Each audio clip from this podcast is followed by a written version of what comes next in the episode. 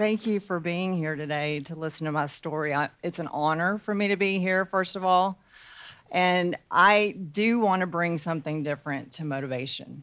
And I'm a stand up comedian, and I love I love laughter, but what I wanted to talk about when I thought about my topic was what are we going to do when laughter isn't possible in life? When you're in a life situation and laughter doesn't happen, something tragic happens in your life, what are you going to do? And I've had a lot of traumatic events happen in my life so I wanted to know the answer to this question. I was a high school dropout, first of all, and I got pregnant when I was 16 years old. And I was picking him up from daycare every day. So all my friends were getting ready for prom, and I'm getting ready for ba- daycare. That taught me that I was going to have a, a road ahead of me, and I did. Okay, I did. I thought at 17 that I knew everything. I moved out and I had my own apartment. I was great at throwing parties, but I wasn't great at life. Every day was hands on training with a, an opportunity for a learning experience. it was constantly that way. And every day I, I had to make decisions that I had to correct later when I when I first moved out, for example, um, I thought my babysitting experience. I'm you know I've got all this wisdom. I'm going to go out and get me a CEO job. That's what I thought, and that is not what happened. I had a job in a factory. That's that was my job. It was really really tough to live that way. What was tougher is the people that I chose to hang around were just like me. People that dropped out of school, that didn't make the choices that were going to land them a CEO job. So I had to constantly have struggles.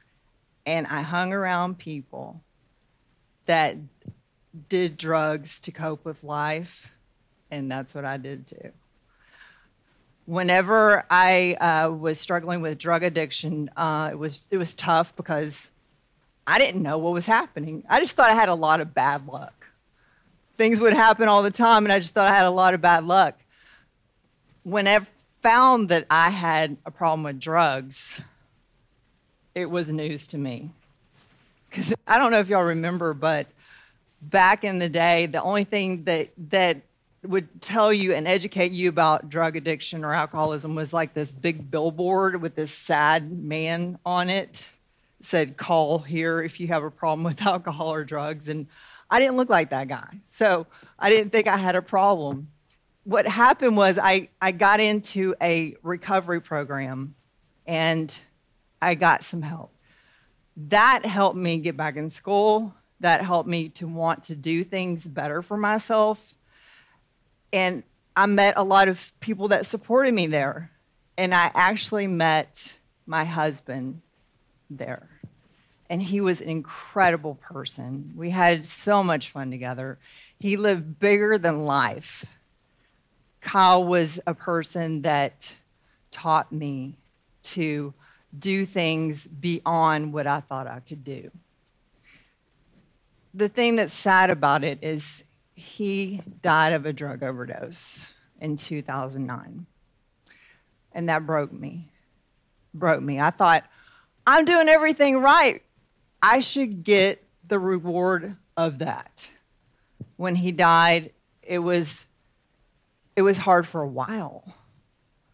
And it was hard to find anything to laugh about, especially during that time. Today, I live like he taught me to live.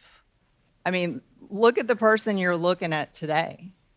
And whenever I go out in the world and I and I talk about my experiences, people are just floored because a person like me doesn't exist out there.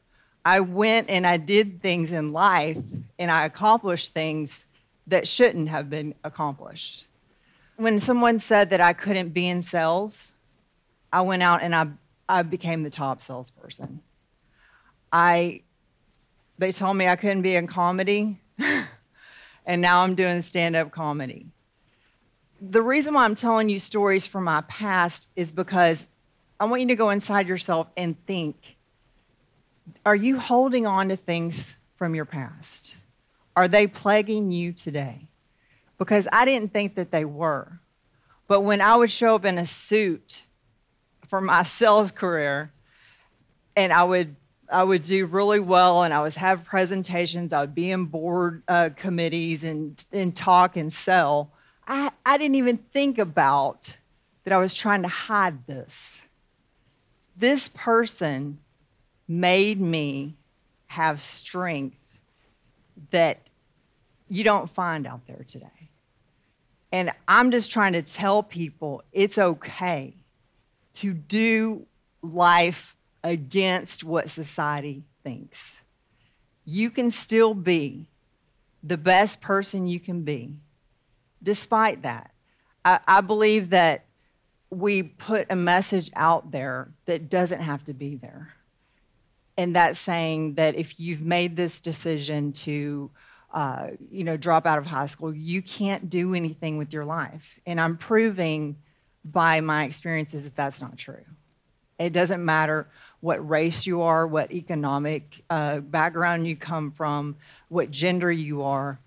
I, I want to take away all the excuses of that because everyone has the same opportunity I did. I was a homeless drug addict that was a teenage mom, and now I just want to make a difference in life. And I'm going to be transparent on any stage I can get on to let people know you can be free. You can be free of who you are. But it took me comedy. I'm writing my stand up comedy jokes and all this stuff that hurt me. It was funny, it was hilarious. I didn't think about it, but I was the joke the whole time. My entire life was like that. And now I can see humor in the most tragic moments.